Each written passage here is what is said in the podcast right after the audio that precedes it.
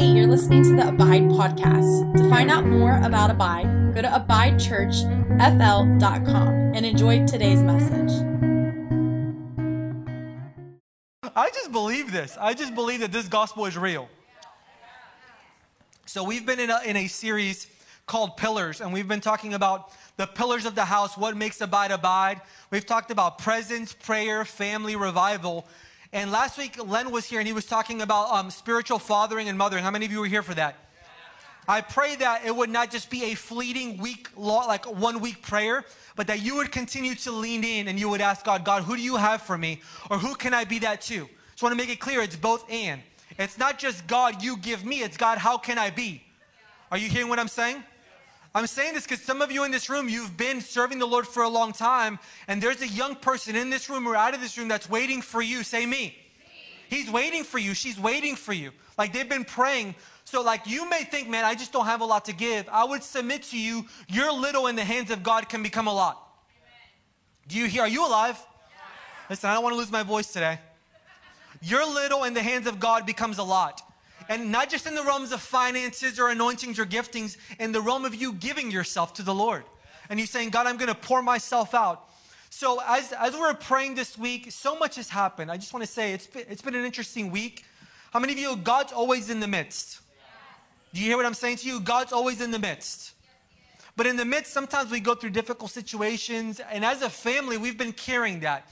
Um, last, I believe it was Sunday night, Pastor Hutch's wife passed. Lisa, and we've been praying for her. And, and the Bible tells us to mourn with those who mourn. That when things happen as a family, we just don't brush over it, but we mourn with those who mourn and we walk this thing out to, together because this is not an enterprise, this is a family. This is the way church is supposed to be, guys. We're supposed to be a family. So when one hurts, we all hurt. And we lean in and we carry one another. And then later on in the week, um, one of the founding pastor of this church, he went, he was in Germany, and he went to go be with heaven. The founding pastor of, of what have, would have been this building, his name was Pastor Lowell Dudding. He was an amazing man of God, and we just wanted to take time to honor that because it was 50 years of faithful service to the Lord. And many of you that are in this room right now, you came up under his ministry, and we just want to honor him. From what I've heard, he went out the, ex- the exact way he said he wanted to go out, preaching the gospel. So he was out in Germany ministering to the Lord, and the Lord took him home. And to every person, it's appointed a time, and it was his time to go. But he did it. How many of you know the Lord is faithful? After years of saying, if I'm going to go out, I want to go ministering the gospel. He was ministering in Germany at 85 years old. And the Lord said, it's time to come home. So he is with Jesus now. And for those of you in the congregation, we carry that with you. I know it's painful and, and I'm sorry. But, but we just honor his legacy. And we would not be sitting in this building if it wasn't for him dreaming with the Lord. So we just honor that. We honor Pastor Lowell. We honor his faithfulness.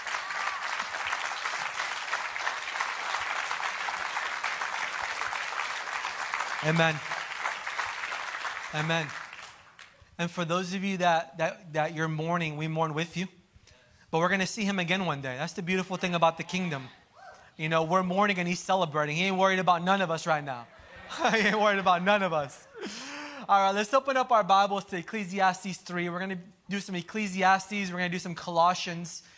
And I want to talk about revival for just a few minutes because I really feel like I said in pre service prayer that the Lord wants to minister to us. How many of you know when we walk into this room, it's not just religious duty, we're not just doing it to do it, we do it because we believe God comes into the midst of us and He changes us. Do you believe this? Like when we come into these rooms and we put all eyes on Jesus, Jesus comes into the room, and when Jesus is in the room, everything changes. We may not see it from moment to moment or circumstance to circumstance, but we can be assured. There could be a certainty in our hearts that Jesus makes all things new. And I want to declare to you today Jesus does nothing halfway. Do you hear me? He does nothing. Everything the Lord starts, He finishes, and He is faithful and true. And so for us, as we go from season to season, I was just ministering to our staff about this. The one thing you can be assured, the one constant thing that you are going to endure in this life is change. You don't get to choose it. You don't get to pick it or not pick it. You are going to go through change. And what God is saying to us as a people, as we continue to pursue Him, engage with Him, love Him, honor Him, is to in every season embrace the Lord. It's going to pause for a second. Not just embracing the Lord whenever things are going amazing and there's revival swirl or we're in conference weekend, but we were just thinking about it. In these moments of pressing, of difficulty, of discouragement, of not understanding God why, we would say, God, in this moment of discouragement, of pain, I can offer you something costly. Many times because we have been conditioned and we have presented, we've been presented with a gospel that is all, all about us. When we go, when we come into any kind of difficulty or persecution, we start crying, God, why? God, deliver me, instead of God, what are you doing? Uh, people who embrace God in every season, they don't, they don't just pull back when things are not going the way we want. But they lean in and say, God, in every season you're there, right? We've established in every season God is there. So the question becomes, God, what are you doing? So I want to read this. Ecclesiastes 3 says it's a time for everything. For everything there is a season. Say season. season. There is a time for every activity under heaven. There's a time to be born, a time to die, a time to plant, a time to harvest, a time to kill, a time to heal, a time to tear down, a time to build up. There's a time to cry, a time to laugh, a time to grieve, a time to dance, a time to scatter, a time to gather, a time to embrace, to turn away, a time to search, a time to quit searching, a time to keep, and a time to throw away, a time to tear, and a time to mend. What is he saying? He's saying, man, there's a season and a time for everything. Say everything. everything. There's a time to love and a time to hate, a time for war and a time to pe- for peace. Verse 9, what do people really get for all of their hard work? I have seen the burden God has placed on all of us, yet God, say yet. I want you to see this. Yet God has made everything, did he say some things?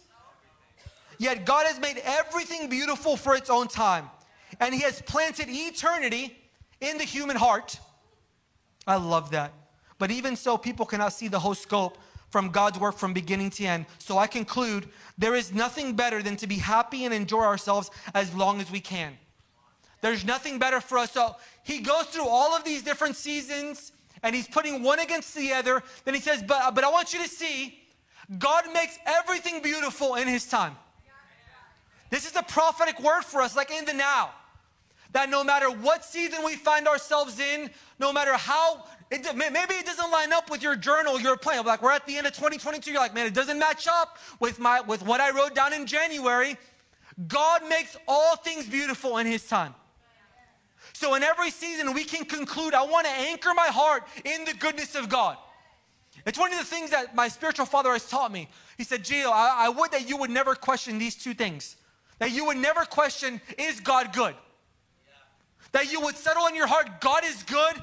It's not to matter what things look like, and I'm not to I'm not to give my heart to things that speak contrary to that. But not only is God good, but God is able to make his goodness pass before me. Do you hear me? It's not just concluding that God is good, because we can conclude that, but it is that God is willing and able to stretch forth his hand and that his goodness would touch my life. That it would go from generation to generation to generation. And in the context of revival, we this is we're a charismatic church, right? We're, we're charismatic to the 10th degree. And in the context of revival, sometimes when we talk about it, we're waiting for a moment. Man, maybe today's the moment. Maybe this is a service where it breaks out and the heavens open up and we just never come back down again. But what I've learned is what God is asking for us as a people is to steward our hearts, to keep fire burning on the altar of our hearts, not waiting for a moment to then change, but to say, God, no matter the season, I'm gonna lean in and I'm gonna trust that you're gonna make this beautiful. So if I'm looking, so, so let's make it very practical. If I'm looking at an area of my life that doesn't look beautiful, it looks painful, it looks discouraging, there's mourning, there's grief, we can look at that with a surety that God is not done. I don't have to know what God's doing. I just need to trust that He's in the midst. If I trust that He's in the midst, and that he is good and he he commands we talked about this a few weeks ago he commands his loving kindness and mercy into every situation our hearts can be anchored guys And most of what we see in the church is people being tossed to and fro from this side to that side, from this emotion to that emotion. So we come into rooms, you could feel it sometimes during worship. And one week we can come into worship and it's explosive, it's wow, and then one week it's heavy. And we're saying, guys, recommit yourselves. Guys, and, and to be honest, as a house, we've made a commitment. We're never gonna stop beckoning you to keep your eyes on Jesus. Because there's only one solution. There's no way, like, well, let's try. There's nothing else to try. The other side of stopping, of us stop going, going up is for us to put before you humanistic things.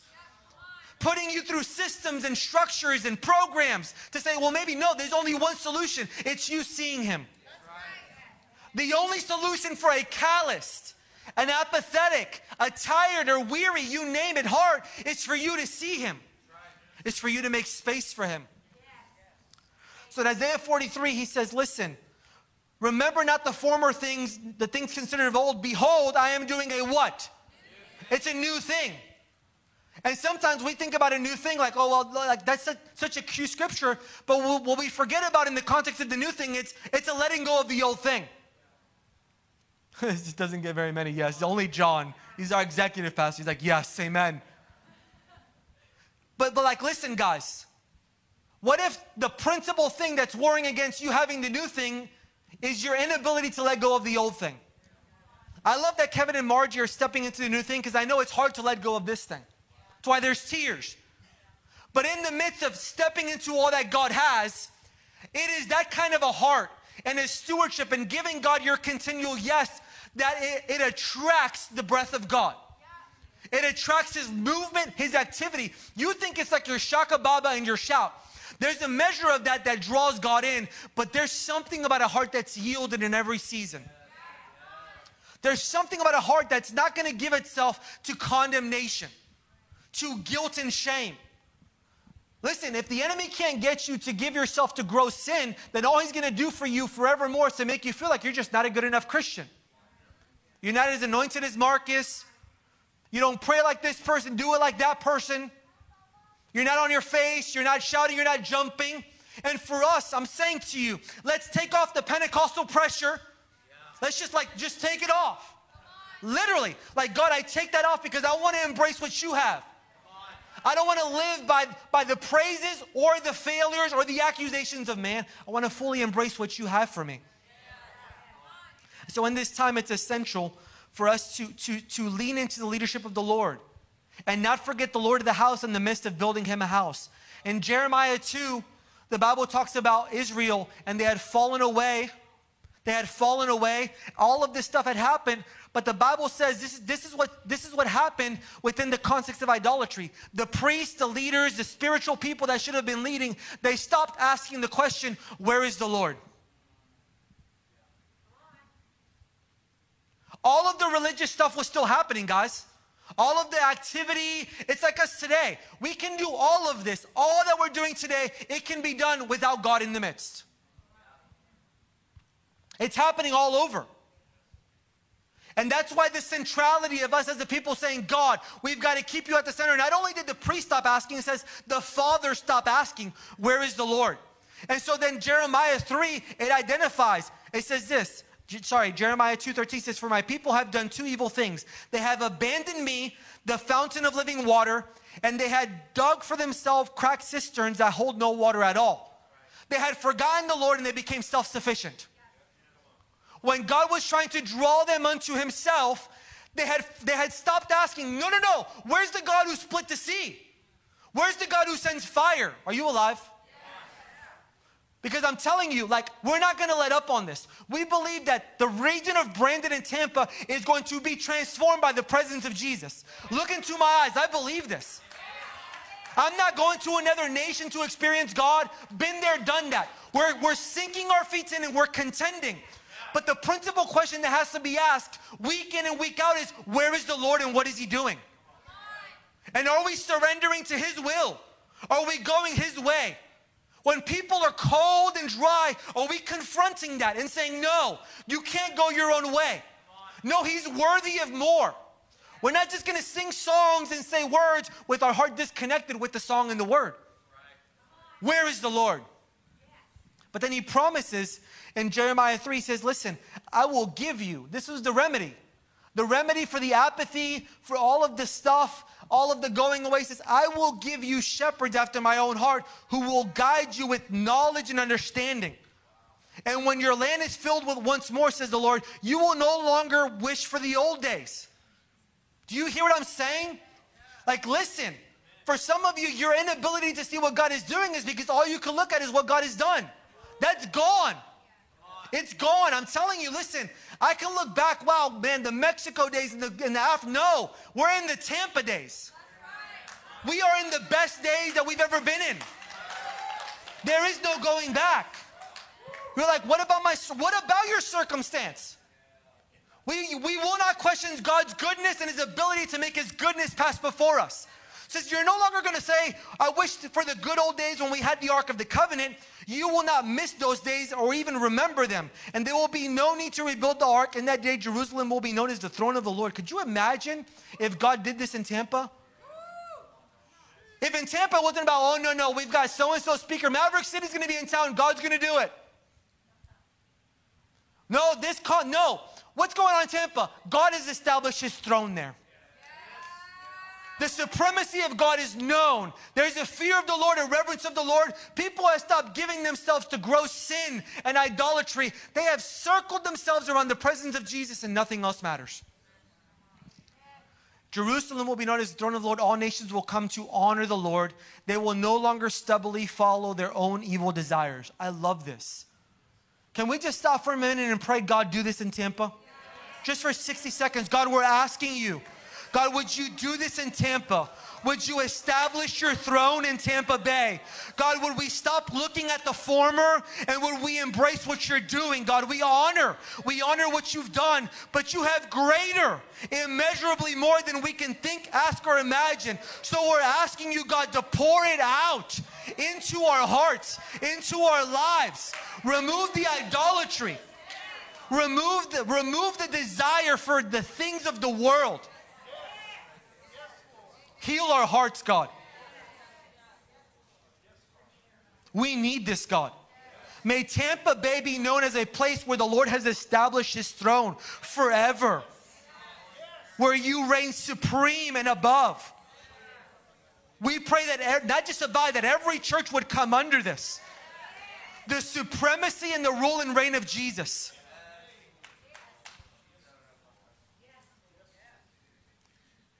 So God promises. I love that you guys actually pray with me in the middle of my message. so God says, I'm going to give you shepherds after your own heart. And then he, we get a glimpse of a man. God says, I have created David as a man after my own heart. And so not only does he give us language, but he gives us imagery as what this would look like. And you see the life of David on the backside of the country. He's ministering to the Lord. The Lord anoints him. The Lord chooses him. And there's a transference going that's taking place where God is transferring the people from the kingdom of Saul to the kingdom of David where the kingdom of Saul would have been led by manipulation, control, fear of man, God found a man who the, the principal, the principal question that he wanted to answer in his life is, Am I honoring God? And so finally, David steps on the scene in First Chronicles 13, and the question becomes, what is David gonna do? What is the man who the Bible describes as a man after God's own heart? What is going to be his first act as a king? Remember Jeremiah described this, I will give you kings, I will give you I will give you shepherds after my own heart. What does David do? He begins to reestablish that which God always wanted. Once he steps on the scene as king of the whole nation, he says, Listen, we're going to get the ark and we're going to bring it back to the center and we're going to reestablish the glory of God. Like, man, we talk a lot about the new thing God is doing. The new thing God is doing is not a seven week revival meeting service. It's not a new trendy way of doing worship. It's not a new hipster way of communicating the gospel. It's Jesus at the center. Are you hearing me? It's Jesus at the center. It's what David did. Stop the show. This is like when the president comes in, it's like his first speech, and he's about to communicate what is going to be done for the next. This is my vision. This was David's vision. The whole nation is coming. He's like, what are we going to do? The people, what are we going to do? He's what we're going to do. We're going to get the ark and we're going to bring it to the center. And we're going to minister to the Lord. And from this place of ministry to the Lord and the presence of God being at the center, we have faith, we know, and we believe that it is going to impact the whole nation. The reason we don't give our hearts to this, if we're being honest, is because we don't really don't believe that it's going to change everything.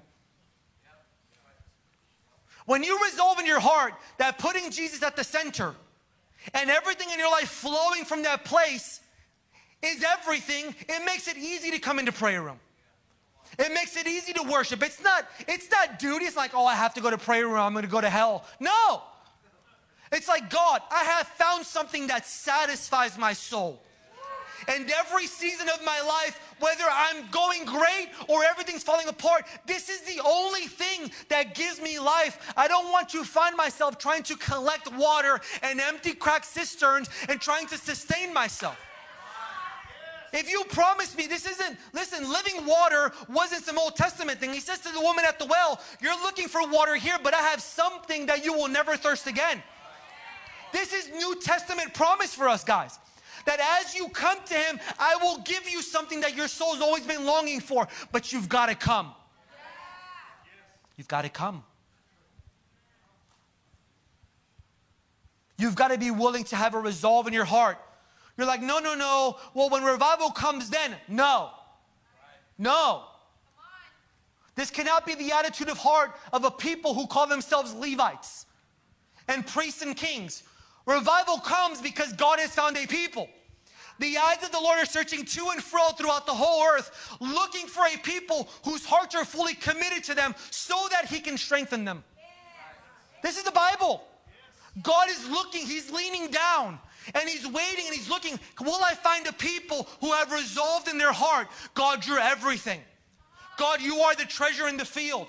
God, you are the pearl of great price. Even when I don't feel it, I'm going to reposition my heart to say, no, I'm not going to give my heart to lesser lovers. I'm not going to give my heart to discouragement. I'm not going to make God, God, when you do, then I will. No. I'm not in a wrestling match with God. He is God. He is fully sovereign and He is in control. oh, I know I go a little bit harder than Pastor Len, but it's okay.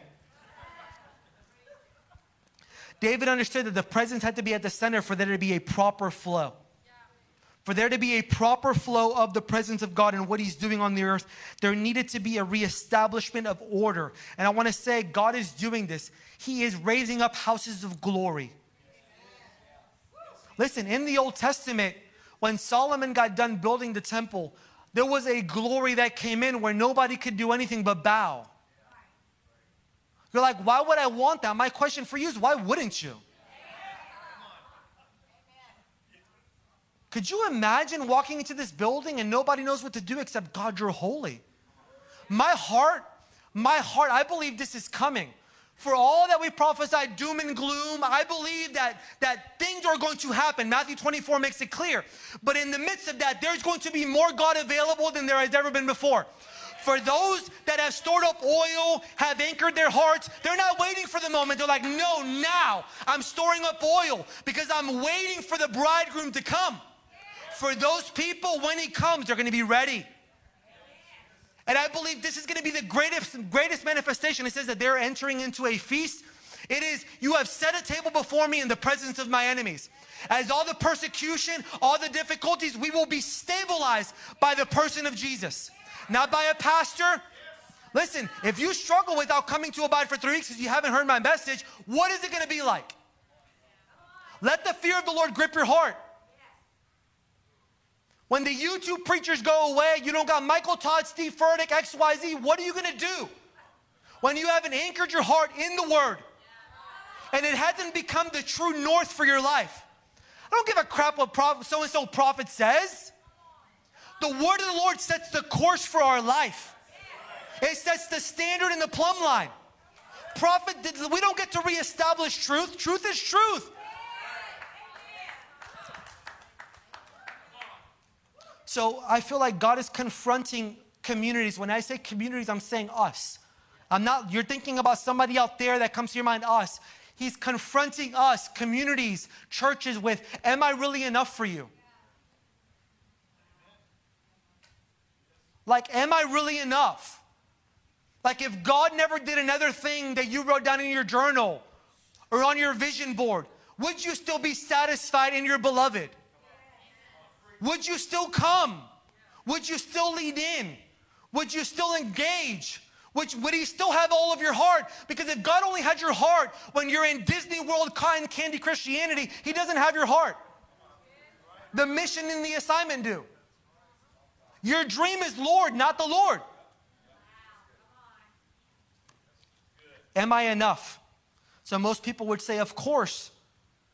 And my question to you would be Would your calendar, your bank account, your priority, the way you steward your family really prophesy that?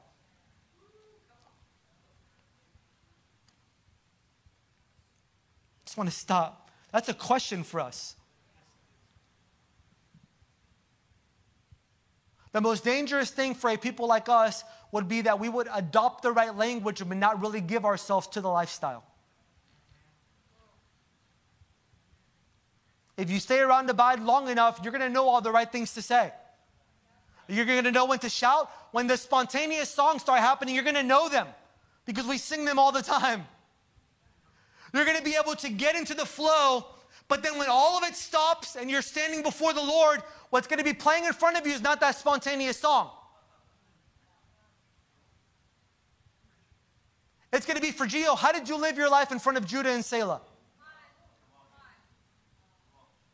When I put somebody in front of you, did you have eyes to see them or were you so consumed with your own life that you passed them by?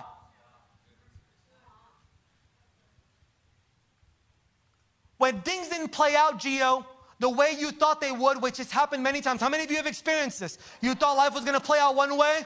Praise the Lord. Praise the Lord. In that moment, can you choose to still say, God, you're good, even in tears? God, you're good.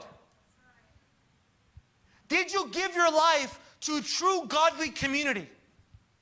You think you can do this thing alone? You're in deception. If God wanted to birth Christianity alone, He wouldn't have put 120 people in a room.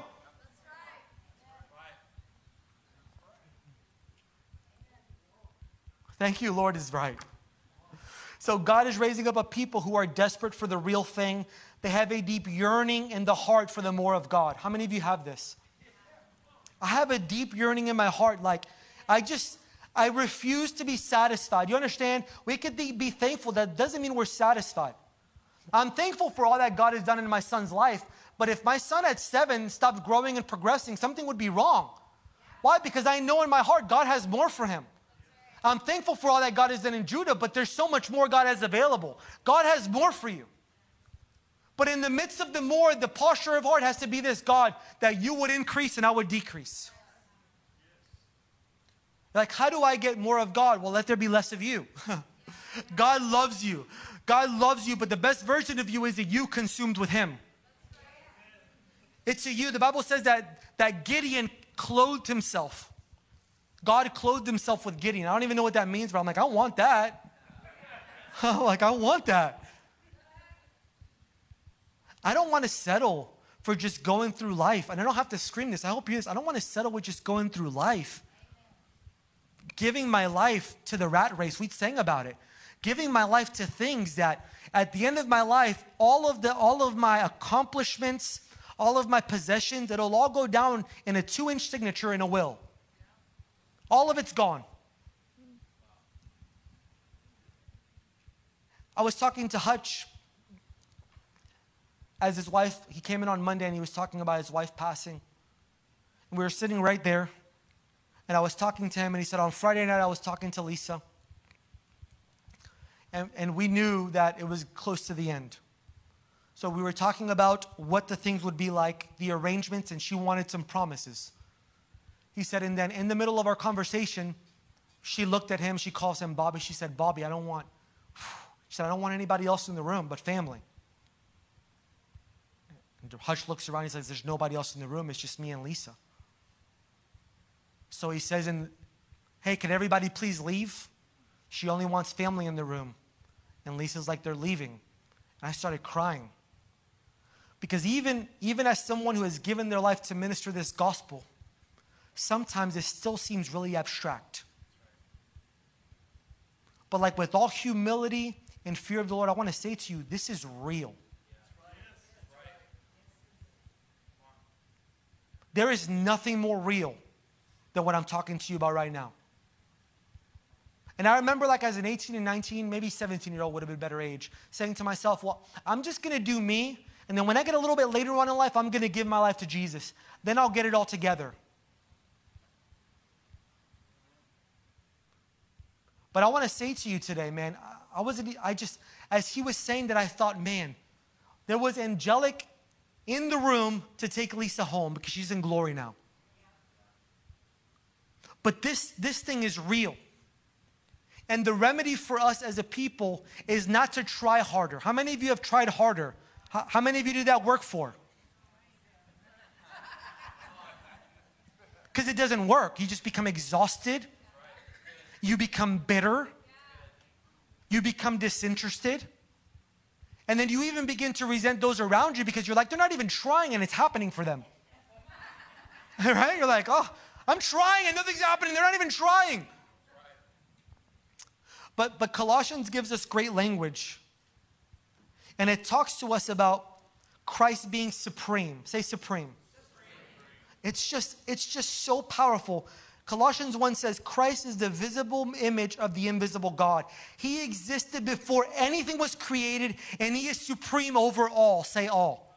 He is supreme over all creation. This is why it's easy to come under His leadership. There is not anything the Lord is not in control over. Anything. I remember when Judah was first coming, we thought we were going to lose Judah, and we had lost two babies. And I remember my pastor at the time speaking life over that womb. And the, and the womb had to, because God said. Because He's sovereign over everything. But then in, in chapter 2, he talks about freedom and new life. And this is what I want to read to you. And now, this is Colossians 2, verse 6.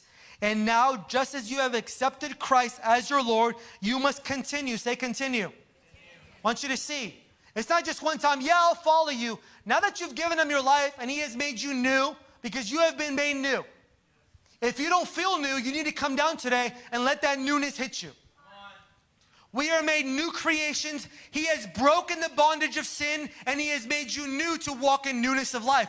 But He says, now, just as you have accepted Christ, you must continue to follow Him. Verse 7 Let your roots grow down deep into Him and let your lives be built on Him. Do you see this?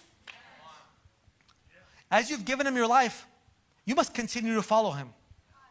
This is day by day, every day. God, what are you doing? God, what are you saying? God, what are you doing? God, what are you saying? God, what are you doing? What are you summoning? Why, God? Why? I'm so miserable. Why? Stop. What are you doing? What are you saying? What are you doing? I just feel like you need to hear that. If you change it from a why to a what, you won't imagine what kind of breakthrough you'll have. Because one word from Jesus changes everything. You're like, no, it really doesn't. No, it really does. It really does. If God can speak, let there be light, and everything come into existence, what is your situation? God, let there be faith in the room. So, watch this. As you follow him and your roots grow down deep, then your faith will grow strong in truth you were taught, and you will overflow with thankfulness. How many of you want that? I mean, I feel like sometimes we're still like, let's talk about things we're thankful for to make ourselves thankful. No. Man, we, we continue to follow him and we let our roots grow deep down into him, meaning we don't, we don't, we get into his word. How many of you know this is life, guys? Guys, I, I beckon you, like, make time for God's word. If you don't read it, listen to it, whatever, because as you listen to it, roots will grow down deep. I remember the moment I got a revelation that what I was putting into my mind, uh, there was a, a, time in my life where I used to listen to certain kinds of music, and I'm not religious in this way, but the Lord just showed me that that music was causing me, my roots to grow down deep. So, what I would find is like five years later, I stopped doing drugs, I stopped doing those things, but I would replay the songs and it would give me longings for those things. Because those things were allowing roots to grow down deep into the things of the world. I'm not saying I'm like, well, now here we go, bro. I can't listen to listen to whatever you want. The question is, what are you being rooted into? When the hurricane came, We have 10 acres in the back, probably like seven back there. And even in the early times of the storm, five, six o'clock in the evening, trees started to topple over. Boom, we stayed at the church and we just heard them. Boom, 20 something trees. You see them lined out there. And it's interesting, humongous trees, green with life, yet a little bit of wind toppled them over. And it's interesting, when I started to ask why, it's because the trees, their roots didn't grow down, they grew out. So a little bit of water, a little bit of wind, a little bit of change in the atmosphere ploppled right over. What a mess. What a mess that the church would be positioned in such a way that a little bit of pressure, a little bit of storm, a little bit of fear, a little bit of racial stuff, a little bit of vax and no vax, a little bit of this, a little bit of that, and people like, I'm just done with the church. What's the remedy? You must continue to follow him. Does it say continue to follow your church? Does it say continue to follow your pastor? For, for in my Bible, this says him with a little h. I made it a big H. You must continue to follow him and let your roots grow deep through prayer rooms, through engaging. It's interesting, even in the context of the trees, listen, you can't just grow out in community without letting your, your time grow deep with intimacy with the secret place with God.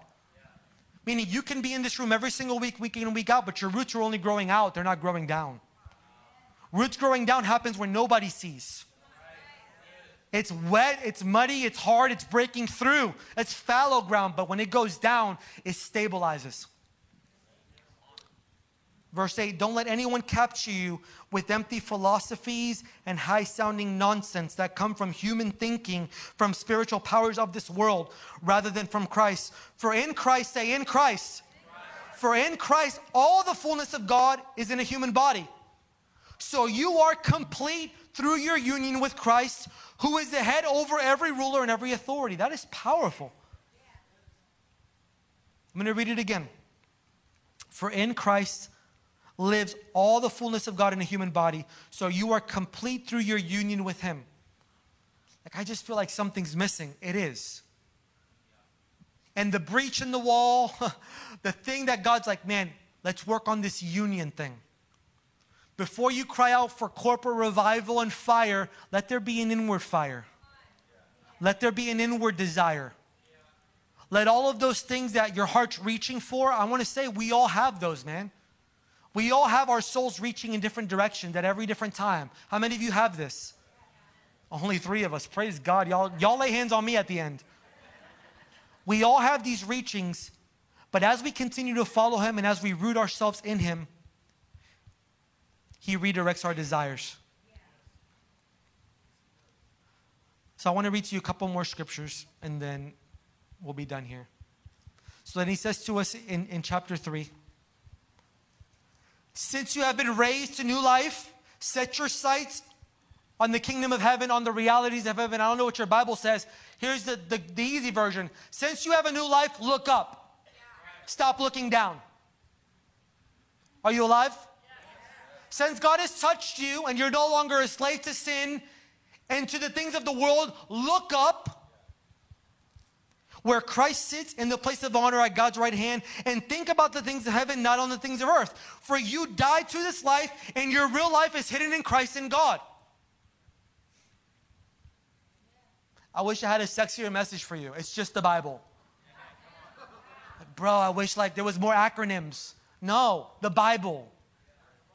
The Bible.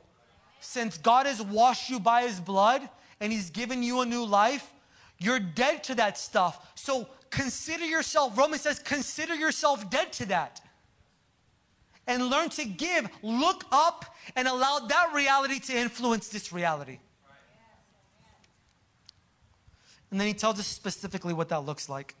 So put to death the sinful earthly things lurking within you. Have nothing to do with sexual immorality, impurity, lust, evil desires. Do not be greedy, for a greedy person is an idolater. Okay, we'll just move on. Worshipping the things of this world. I'm just saying that because none of us would ever think we're greedy. But I'm just saying the generosity demonstrated by the New Testament church is so radically different than how we live today. Like, I'll give to you as long as it does not impede my plans. But now is the time to get rid of anger, rage, malice behavior, malice behavior, malicious behavior, slander, dirty language. Don't lie to each other, for you have stripped off your old sinful nature and all its wicked deeds. Put on your new nature and be renewed as you learn to know. You see this? Put on your new nature how? As you learn to know your Creator and to become like Him. That word know is to intimately know. It would be the same word that is used the way you know your wife on your wedding night. It's not just knowing here, it's knowing. There's no part. So as you learn to know, you put on your new self. In this new life, it doesn't matter whether you're Jew or Gentile. But then he says that God chose you, verse 12, to be a holy people he loved. He tells us what we are to put on. And I'll land here. Not just what we're to put off. Okay, we put off like, well, bro, you go so hard against certain things. I'm not going hard at it. The Bible is. No sexual immorality, no lust, no dirty talking. It's the Bible. it's the Bible. We just don't talk about it anymore. Since God chose you to be holy, people he loves, you must clothe yourself with tender-hearted mercy. I want to go slow. I want you to see this. He doesn't say, I want to clothe you with the gift of prophecy, the gift of healing, the gift of words of knowledge. All of that's good. This is what he wants to clothe you, clothe you with tender-hearted mercy, kindness. Praise the Lord. This is a beautiful time for this. I just want to say to you, as we get closer to the 31st of October, your feelings about Halloween are irrelevant. I will say it this way. I've never seen somebody talk to me and say, hey, you know what changed my mind about Halloween? I got in a Facebook argument and I was all of a sudden like, yeah, I'm going to do that. Never. Can I say never? Never. never. So give yourself to kindness. Because for the sake of your political or your conviction, what we're doing is we're showing the world we're divided. We can't even get along within one another. You want to have a conversation, go to Starbucks, talk face to face. Don't be a keyboard warrior. I regress. Kindness humility, gentleness, patience.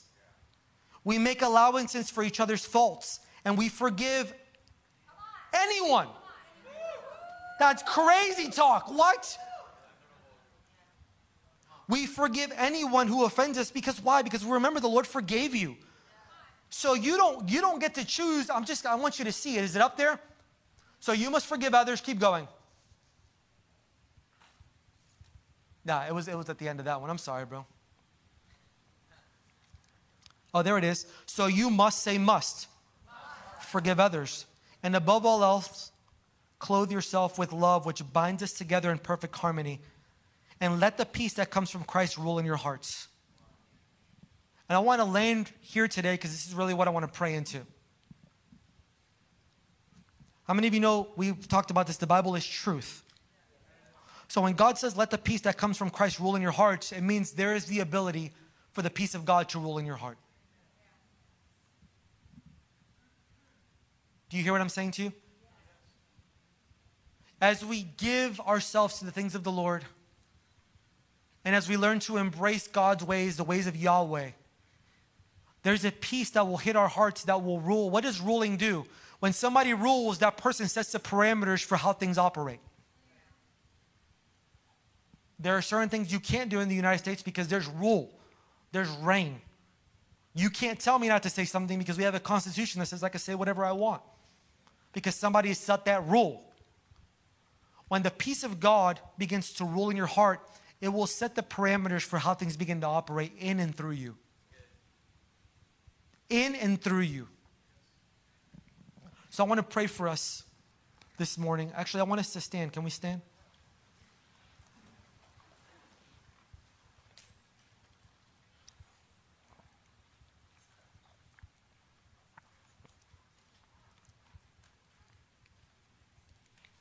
Was the Facebook comment just too much? Is that, is that what killed the flow? Can I just be honest with you? I understand all of the premise, but on my calendar, on Gio's calendar, the devil doesn't own a day on my calendar. I'm not telling you what to do, what not to do. I'm just saying, like, the 31st on my calendar is not the devil's day. All right, cool. I want to pray over us and then just make space for the Lord to, to engage with us. Can we just, just, let's just be still for just a moment.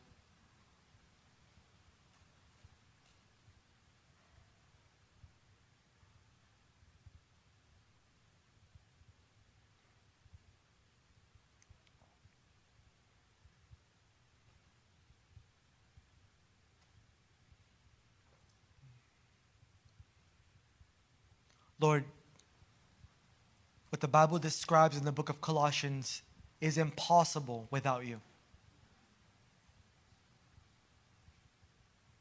It's impossible. We're asking you, like we sang during worship, that you would ignite a fire and a flame of passion and loving devotion on the inside of us that will not just be alive for a day, for a week, or a month, but that would be sustained.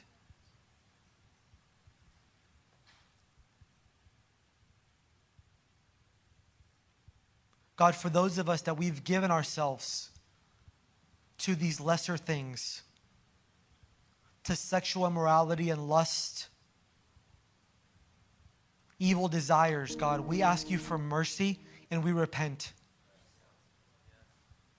We are a people of repentance, guys. We say, like David, search our heart, O God, and see if there's any wickedness in us. We don't want to assume that we've got it all together and we've got it all figured out. We are dependent and a needy people. I say it from the center of the stage, God, may you keep us dependent and poor in spirit upon you. We need you. We need you today more than ever before, and we'll need you tomorrow more than today. We need you.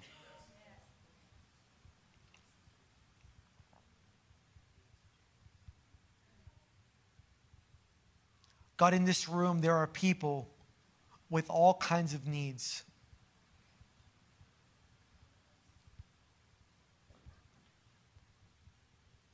We're asking, Lord, would you intervene? And I just feel the holiness of the Lord.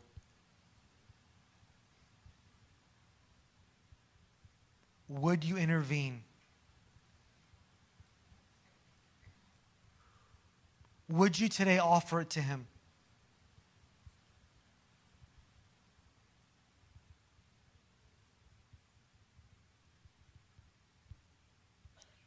We're here, Lord, without any music, without anything to set the mood. We just still before you.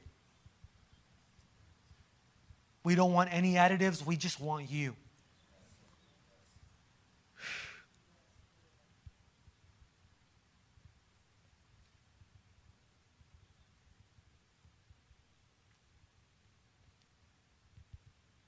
I really sense in my heart to just make space, and we're going to pray.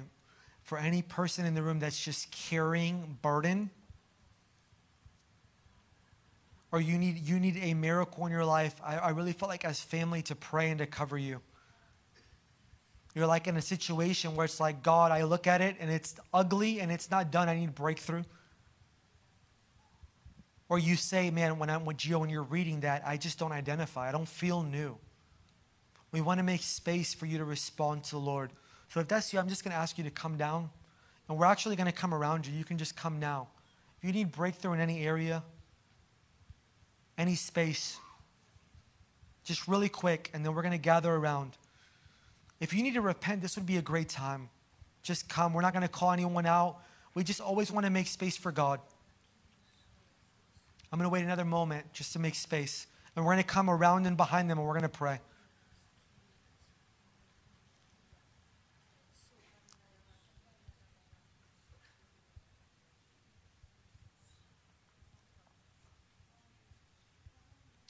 God, we have nothing without you. We have nothing without you.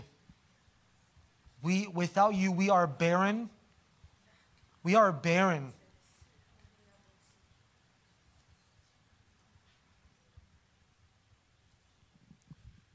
Anyone else that needs to come?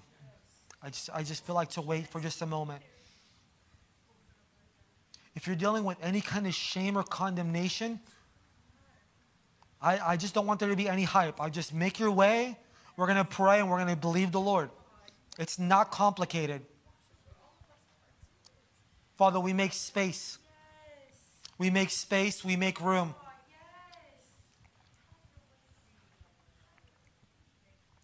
I know it's uncomfortable. We don't do it this way a lot. But it's got to be real or it's got to be nothing. I feel like to just one more time, Father, any person that's supposed to be down here, that's in this room, that needs a transformation of life, would you draw them?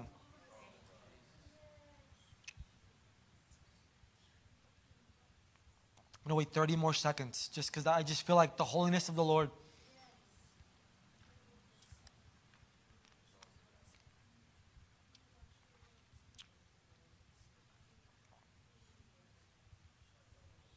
Oh.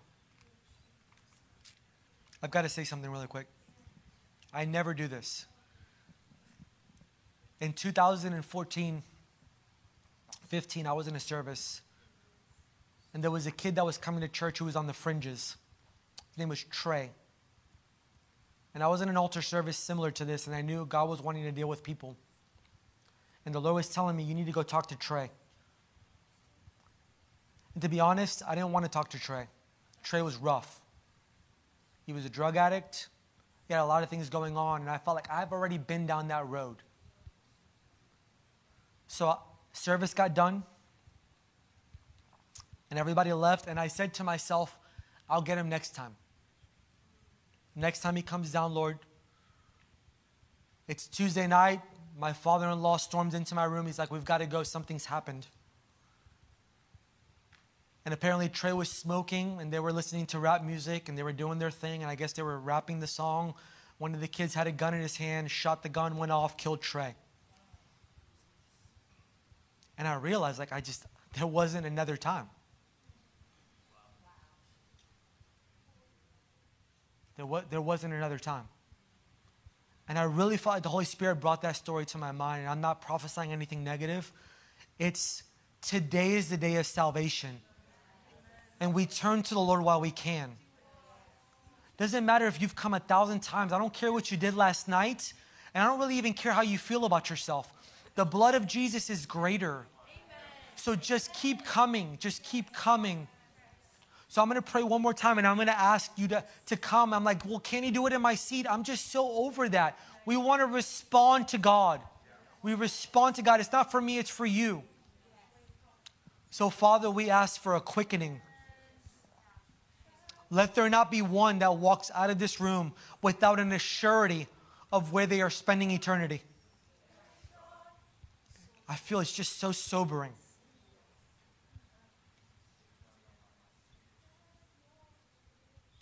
Father, I ask that you deal with us. It is your mercy to deal with us, that you refuse to leave us the same. Can I get some people just to come around, some of my staff, if, if there's more than an. I want us to pray as a community for these people that came forward. Curtis, you can come. Some of our prayer team, you can come. I just want to pray here for just a few moments. They responded. Just two or three minutes. Can we just pray that God would do something just supernatural?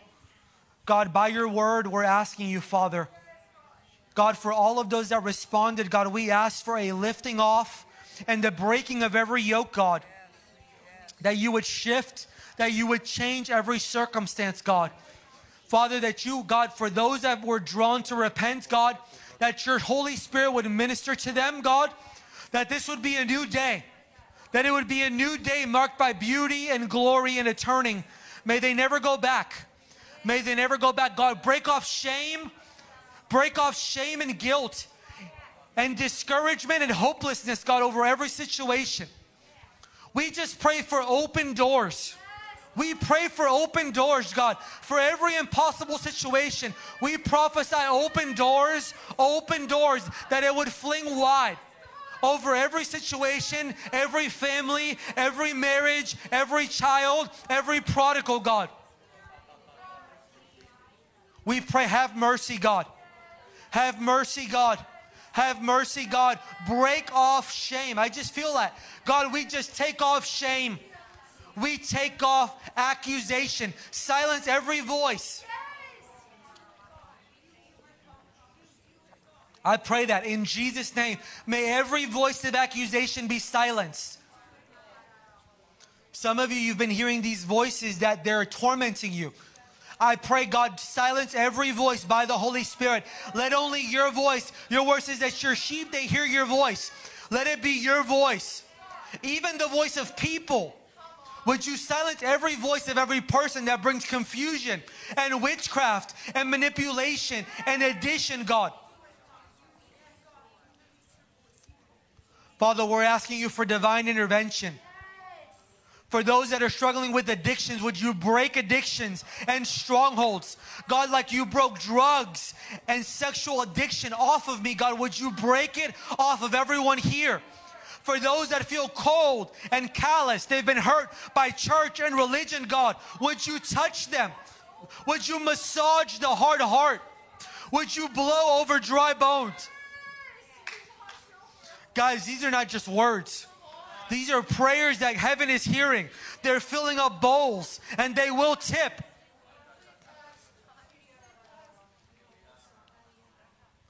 God, we pray for a changing.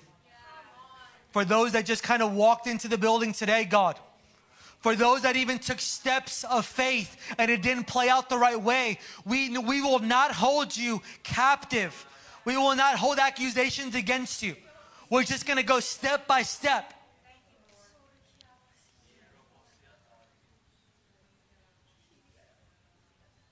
God, grace to put on tenderness and mercy and humility and kindness. Would you clothe them? I just want to pray that over you that you would be clothed with tender mercy, with kindness, with humility, with gentleness. That's yours. It's the Bible. It's yours with patience. That you would make allowances for faults, that there would be a grace to forgive offenses.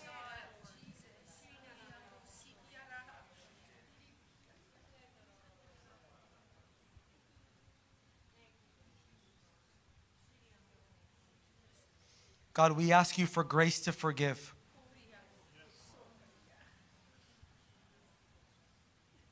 God, we didn't deserve forgiveness, but you forgave. So, Father, remove the poison of unforgiveness. This is the last thing I'm going to ask, man. If you're if you're harboring bitterness and unforgiveness, I just encourage you to just release it to God. Like, God, I don't know what to do with this, but I give it to you because it is poison. It's poison. It's poison.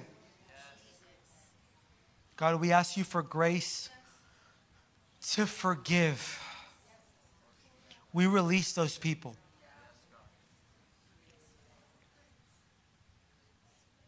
We release them.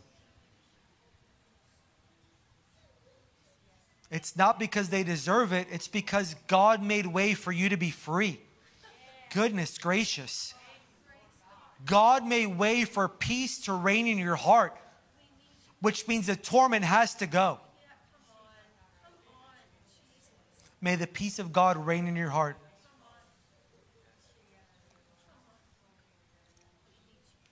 Let the light of your face shine upon every heart. We bless them. We bless them. We bless them. We got family, would you just stretch up your hands? Last thing we'll do, we bless them. We just release blessings upon you. We thank you for responding to God. God, would you honor their response? May you honor their response. We bless them as a family. We bless you. We bless you. We bless you. We bless you with peace and prosperity and joy and hope. We bless you. We're sorry for the abuse from churches. We bless you. We bless you. We bless you to be you. We bless you. We don't want anything from you. We bless you. We bless you. We bless you. We bless you. We bless you.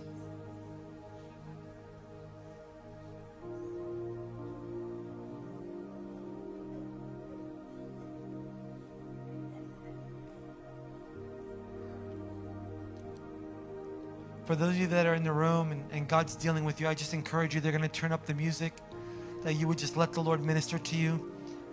If you're just here and you want to continue to pray for these, somebody was sitting in that chair when you came down praying for you. So if the Lord's putting one person on your heart, pray until it lifts. But if not, we love you guys. We thank you for being here. We'll see you in prayer room. We'll see you throughout this week. And now we'll see you next Sunday. If this was your first time, we love you. God loves you. And, and we just, we, we bless you. Give somebody a hug. We just ask you to honor what God's doing in, in the room.